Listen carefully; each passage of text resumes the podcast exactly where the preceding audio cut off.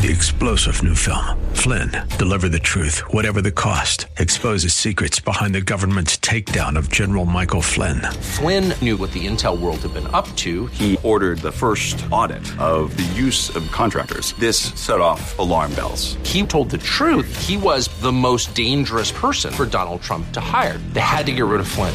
Flynn, deliver the truth, whatever the cost. Available now. Watch it today. Go to salemnow.com. Salemnow.com. When it comes to the controversies that surrounded Christ, and they were all pretty much self generated, he always spoke the truth, even when it caused controversy, as we'll see next.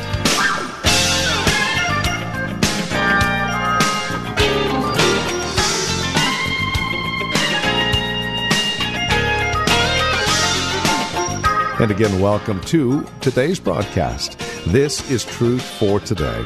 Pastor Phil Howard has us back in John chapter 5 as we take a look at the controversial Christ. And this controversy that always swirled around Jesus usually came from what he had to say. The truth will usually hurt, if anything else. And more often than not, here in the New Testament, it caused controversy. Let's take a look at that together, shall we? Here's Pastor Phil Howard with today's broadcast of Truth for Today.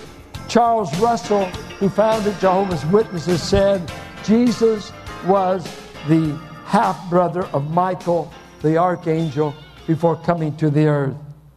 Jesus is an angel who became a man. He is a God, a small God. But he's not the God, the Son, who is co eternal, co equal. Christian Science, Mrs. Mary Baker Eddy said, the Christians who believe in the first commandment is a monotheist. This virtually unites with the Jews' belief in one God and recognizes that Jesus Christ is not God, as Jesus himself declared, but is the Son of God.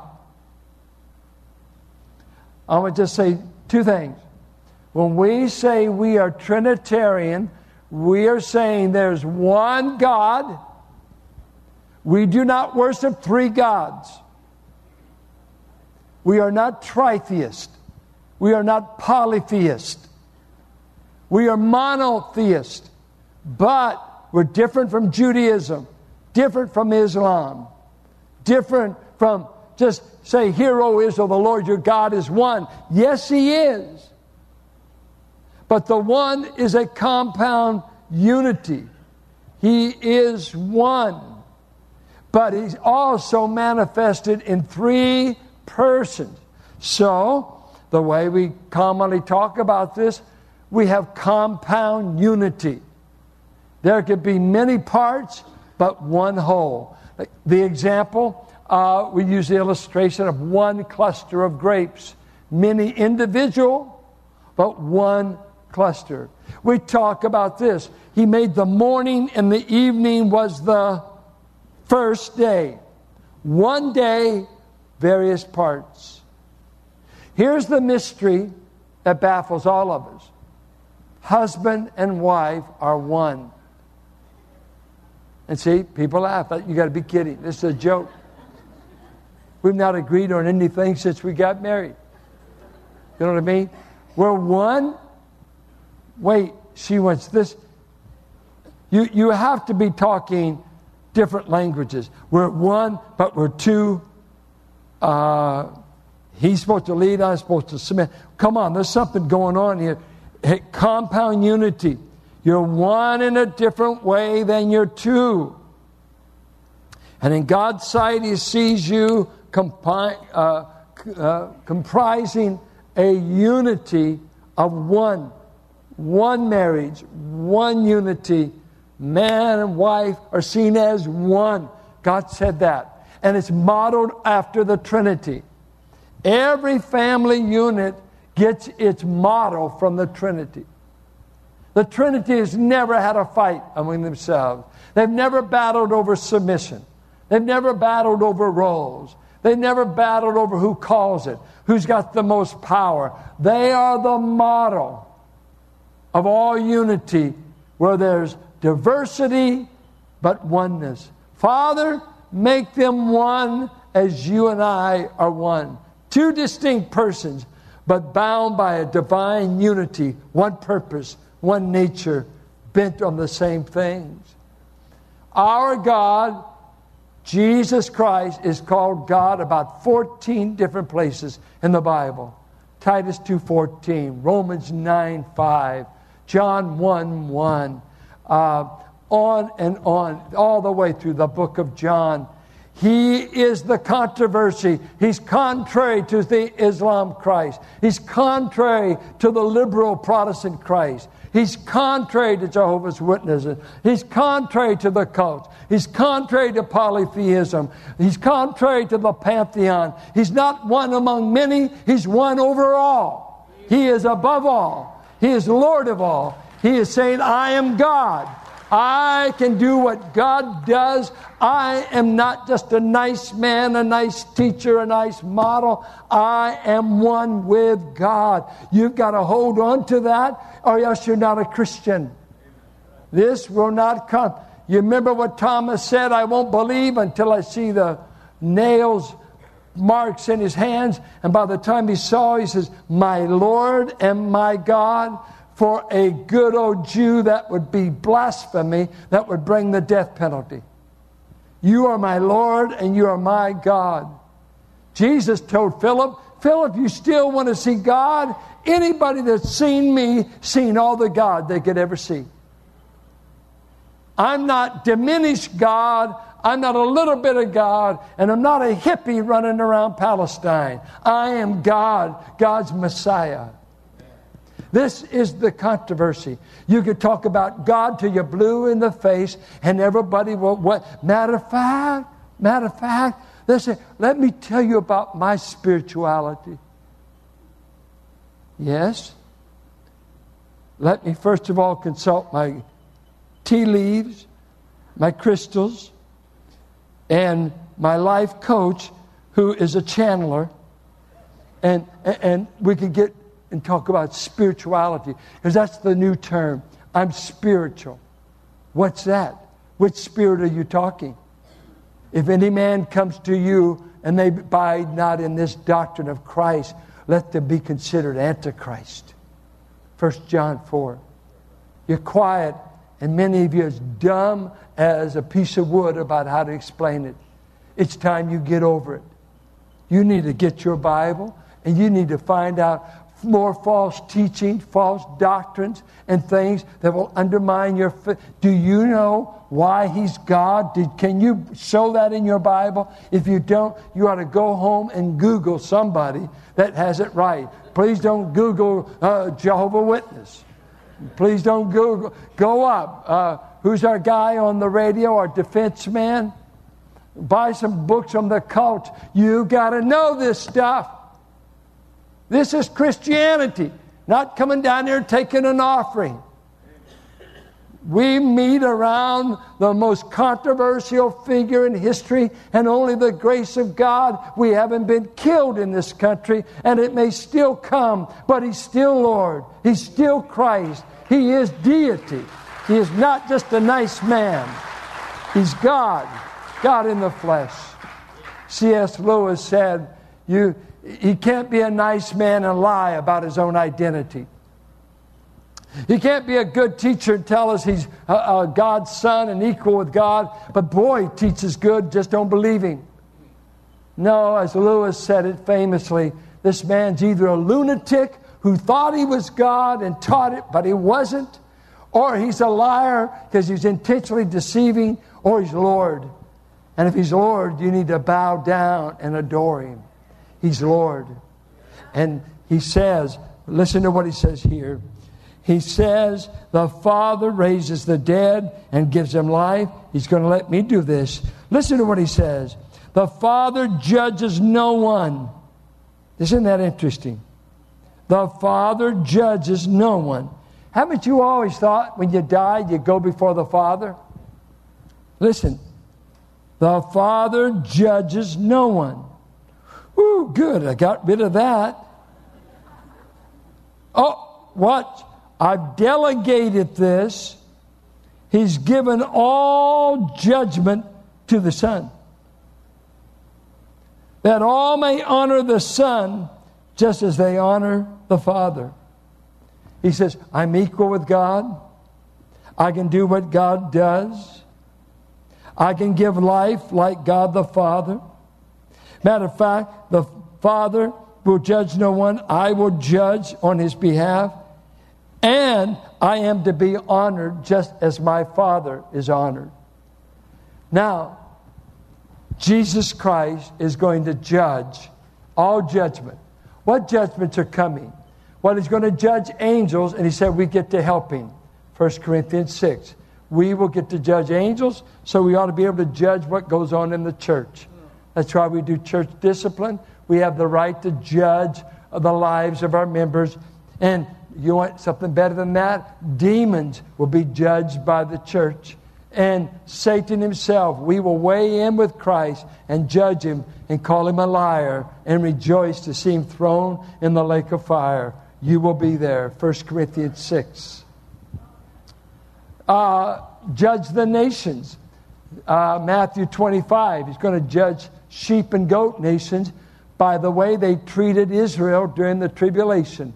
And those who were good to Israel showed that they trusted Christ, get to go into the millennial reign of Christ. Christ will call who's a sheep and who's a goat.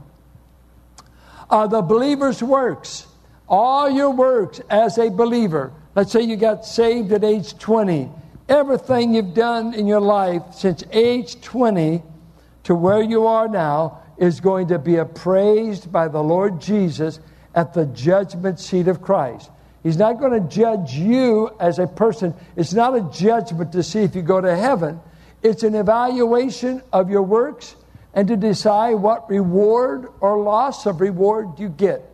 It's a, a remarkable thing that God wants to use us. He's gifted us. He grants the power to do His will. And then He says, I will reward you on the day I judge your works. I'm going to just appraise Him like I put torch to wheat, torch to chaff. And uh, it's amazing to me. Has God saved you to work for Him? Did God save you to worship Him? Did He give you the enablement to do the assignment? Has He given us enough power? Sounds good. I love these amens. You guys are quiet. Uh, he, he, does it give you enough power to live for Him? Is the, he said in Ephesians 1 the power that raised Christ from the dead is the same power I shown towards my people. So we've got all the power, we've got spiritual gifts, uh, we all have the same Lord, we've all been forgiven the same sin, and we all will appear before the same Lord. And he's going to ask you, What did you do with what I gave you? I gave you talent. I gave you spiritual gifts. I gave you the power of my spirit. I gave you the access of prayer. Uh, did I short you on anything? No. What did you do? Let, us evaluate. Oh, you got saved at 20. Yeah. And, and what did you do? Go, well, uh, I always felt inferior. Okay, one, you felt inferior. Two, uh, I sure have got good at my hobby. Good. Really, that's wonderful. So did Lennon. So did Bobby Fischer. What else did you do? Uh, did you ever teach anybody? Oh, I wasn't gifted for that. Okay. Ever work with kids? Oh, you got to be kidding. I wouldn't have gone to the church if they didn't have a nursery. Uh, all right. What did you do? Well, I just kept telling myself I didn't have to do anything. I thought grace was you don't have to do anything. But you don't to be saved. But the operation of grace in you makes you want to serve Him, love Him, uh, and do everything. Even a cup of water given in His name uh, gets a reward. I want to give my money for Him. I want to give my life for Him. I want to give my time for Him because, you know, I, I've been captured by Him. He's Lord, you know. Yeah, He is. You're talking to the Lord. You're right there before Him. Every one of you will stand before the judgment seat of Christ. Everyone. We won't be there as a congregation. You individually come before Him. Just you and Him. We must all appear before the judgment seat of Christ that He may re- reward us for what we have done, whether it be good or bad. And the word bad doesn't mean bank robberies, doesn't mean cussing, doesn't mean stealing, doesn't mean fighting. The word bad is worthless. I know a lot of fine Christians, they don't do any bad stuff, and neither do they do much good. There's just nice folks that don't do much. They like a hymn or two, short sermons, and don't mention money. They just like everything they coast. I say, after that's all said and done, where have you spent your life since you become a believer? Church hopping, nagging about preachers, griping about the church. Can anything improve because you're here? Will you contribute to the impact of this local church or any local church you call your home? Is any difference made is God doing anything through you to further the name of Christ on the earth? What is it? Well, I'm voting Republican. Well, hallelujah. You think Jesus is the Lord of the Republican Party? Come on, is he? I don't know who to vote for. I vote for Jesus, but you can't get it in the ballot box. I'm disgusted with everything I've seen. I, I refuse to hear all the garbage. I got to keep my mind on this earth. I'm serving a different king and a different agenda. And I don't belong to either party in my heart. I belong to Christ. You go to pot on all the social issues. I'll tell you the greatest social issue we got on this earth. The church is the salt and the light, not politics. The church, one life at a time. We're going to have vacation Bible school next week. I went over there Saturday because, you know, when you sleep with the children's director, you got to show up.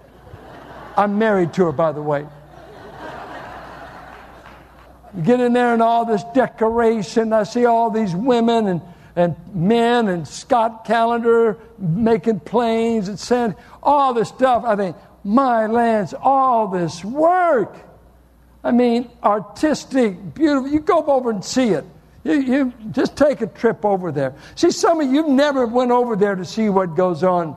And, I wish we could get the generations more over here so you could see the marvelous work going on with children, young people, and teenagers. It's wonderful, but you never see it hardly. Just walk over there. Have your rabies shots, but just go ahead and walk through. you, you'll build up immunity. They only bite a little bit. Get over there. Somebody said, Well, I got the gift to teach. No, you don't, or you'd be teaching. Don't tell me about your gift. Show me your gift. Show me. Where do you pray? Who are you ministering to? Where are you breaking out? And you're going to get before Jesus and you're going to say, What have you done since I came in your life? John Piper's little book, Don't Waste Your Life, tells about, I believe it was Time magazine article that interviewed this couple. What is your goal in life when you retire? Oh, we want to move to the panhandle of Florida and collect seashells each morning. Wow. It just grabs you, doesn't it? Or, or I want to camp from 65 to 80. I, I want to retire. I was with Bill Bryan, the chaplain of Dallas Seminary when we did George Rutenbar's funeral, and Chuck Swindoll was there, and I was taking notes on my sermon, trying to teach him. And uh, uh, we were talking a little bit, and I, I asked uh, uh Bill Bryan, I said, Well, when do you think Chuck is going to retire? He's 77 over there in Frisco. They only got 8,000 people. He needs to lay it down. He's been gray headed for 30 years. And Bill is 75, four or five, still the chaplain. I said, When are you going to retire, Bill? You guys are getting up there He said, I'm with Chuck. When I can find the word retire in the Bible, I'm going to do it. And we're talking about God's service. Some of you folks retired from jobs. That's great. You need to get out of that place. And now we know you're multimillionaires on your pension. Uh, guess what? There's more to life than being on a job. This kingdom work, there's always room. I think of Ruth Fox. My brother Paul loved Ruth because he always made her paint all these panels. She's painted our children's uh, hallways. This, that. I mean, on, and he's going to ask you, What did you do? I heard your excuses. I heard your unavailability. But I'm going to judge your life's work, and only what passes the test that you did something with the right motive and you did it for Jesus. There'll be no reward for criticism and unavailability. It will only be for those who did their best, whether they failed or succeeded. He'll give you a reward if you did it in Jesus' name. The church is full of a bunch of lazy, observant, worldly Christians. We have forgot we're at war with the enemy. We don't realize we're in warfare and we got people sitting around and all they hope for is I'll be done and I'm already five minutes over. That's their spirituality. When is God going to get what He paid for in you? And then there's a whole category of human beings who are saying to God, I don't want your best, I won't receive Him. And they show up before the white throne judgment, and guess who runs the court? The one they rejected Christ. He would judge. He would judge. I wish we had more time to talk. What a judgment day that will be the great judgment. I always think of my father. I asked him what led him to the Lord. And he said, I was singing in, uh, let's see, he was born in 1908, so put uh, nine years on that. So what is that, 1917? I was going to brush arbors out in the country in Oklahoma, and they built these brush arbors. And at the camp meeting, they sang, oh, where shall I be when the last trumpet sounds, when it sounds so loud as to wake up the dead? Oh, where shall I be? And he said, The next day at nine years of age, I was plowing my dad's place. And he said, All day that song rung through my heart. Where shall I be? Where shall I be? I finally stopped the team of mules I knelt down by a bunch of elder sprouts on this fresh ground that I plowed, and right there I said, Only you, judge, only you, God, could tell me where I'm going to be. I'm either going to be condemned and sentenced to hell, or only can I say, You rescued me. I'm a nine year bib overall, poor boy of a bunch of children. I'm only a work hand to my father. Will you have me? And God saved him as a nine year old boy because he was finally convicted. I'm not going to be right in the final day. I ask some of you, where will you be? What will you do if you show up before God the Son now? Will it be condemnation or will it be, I, I don't even have an appointment in this court? My case has been settled. You see, all of us that are Christians, our case has been settled out of court at the cross. We, we, God has no case against you once you accept Christ. He's the only one that can let you escape the judgment of God, and He is the judge. This one is Christ, the most controversial issue in 2,000 years. Who is Christ?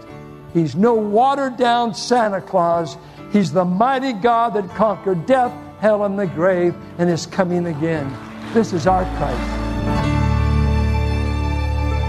And this is Truth for Today with Pastor Phil Howard. As we conclude our time together today, we would invite you to contact us if you have questions, comments about the broadcast. Maybe you have a question about your own walk and relationship with the Lord, or a prayer request. We'd love to hear from you. Please get in touch with us today. Now, we have a couple of ways to do so. The easiest might be simply visiting our website, truthfortodayradio.org. You can drop us an email. We have other means of contact that you'll find there at truthfortodayradio.org. We also have a lot of resource materials available for your growth and relationship with Christ. Our design and desire is to see that you grow in Christ, grow according to His knowledge and grace. Any way we can help, well, that's why we're here. So stop by truthfortodayradio.org or simply give us a call. 855 833 9864. Again, you can reach us at 855 833 9864. Please bear in mind as you contact us that this is a listener supported ministry. As you link arms with us financially, we're able to continue the ministry here on this radio station. Prayerfully consider how you might get involved in the ministry of Truth for Today, won't you? 855 833 9864 or write to us. Our address is 1511 M. Sycamore Avenue, Suite 278, Hercules, California. The zip code is 94547. And that website, once again, truthfortodayradio.org. It is a pleasure spending time with you in God's Word. We trust we'll see you next time we get together for another broadcast of Truth for Today with Pastor Phil Howard.